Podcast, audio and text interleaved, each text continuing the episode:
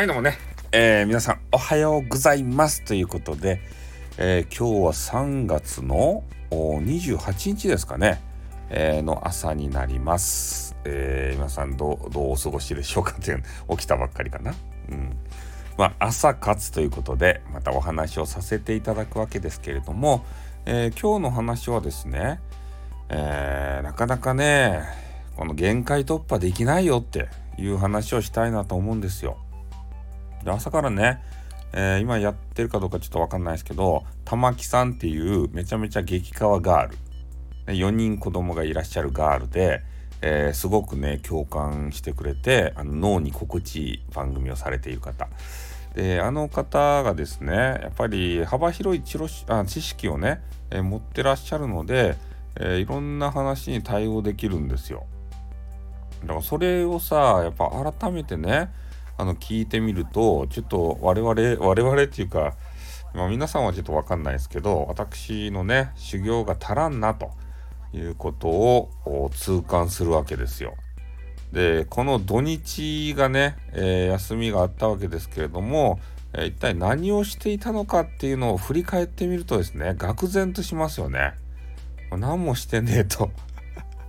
本当にあのツイッターしてゲームしてえー、スマホしてスタイフしてっていうぐらいしかしてなくてほんとね情報収集とかさ、えー、インプットアウトプットあアウトプットした。アウトプット？うん。そういうのができてないなと思うんすよ。これちょっと焦りますよねやっぱり。このスタイフ業界にいたらさやっぱそういうねビジネス関係の方が多いじゃないですか。でトークがうまいサロンを経営している方とかインターネットのね。なんかそういうのをやっぱね見てしまうと俺も頑張らんといかんなって思うんすね。ちょなんかビジネス雑誌でも買ってみましょうかね。何がいいんすかね。あの玉木さんとか何か読まれてるんでしょうかね。そういうビジネス雑誌とか。よく分かりません。でもどっかでね勉強してるはずなんですよね。何かしらで。スマホで情報収集してるんですかね今時のなかなか雑誌とかねあの買いに行くのも本屋行くのも厳しいじゃないですかコロナとかあってでまあ定額でね、えー、そういう雑誌が読み放題とかさそういうのがあるのでもしかしたらねインターネットで契約をしてもうインターネットで完結して見てらっしゃるのかもしれませんよね。うん。まあなんとか学習していかないと、えー、我々の脳がねどんどんどんどんこう退化していきますんでね。やっぱり勉強するよりなんか遊びの方がねなんか脳がそれを求めるじゃないですか。あの遊びを。ウィザードリーしたいぜってなるっちゃけどなかなかなんか日経なんとかっていう雑誌とかさビジネスなんとかとかねそういうのを見たいなって思わないじゃないですか。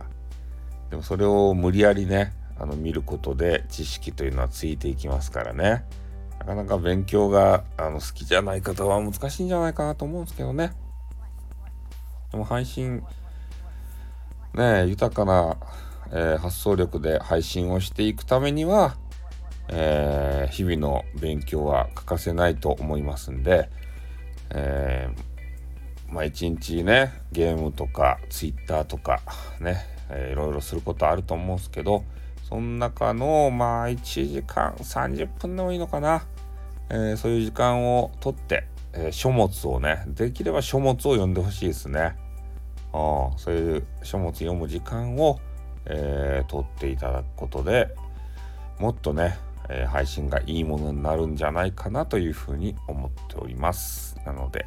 今日も一日ですねアンテナ立てて情報収集できるように頑張っていこうじゃありませんかで知識幅広い知識がね、えー、揃った暁には、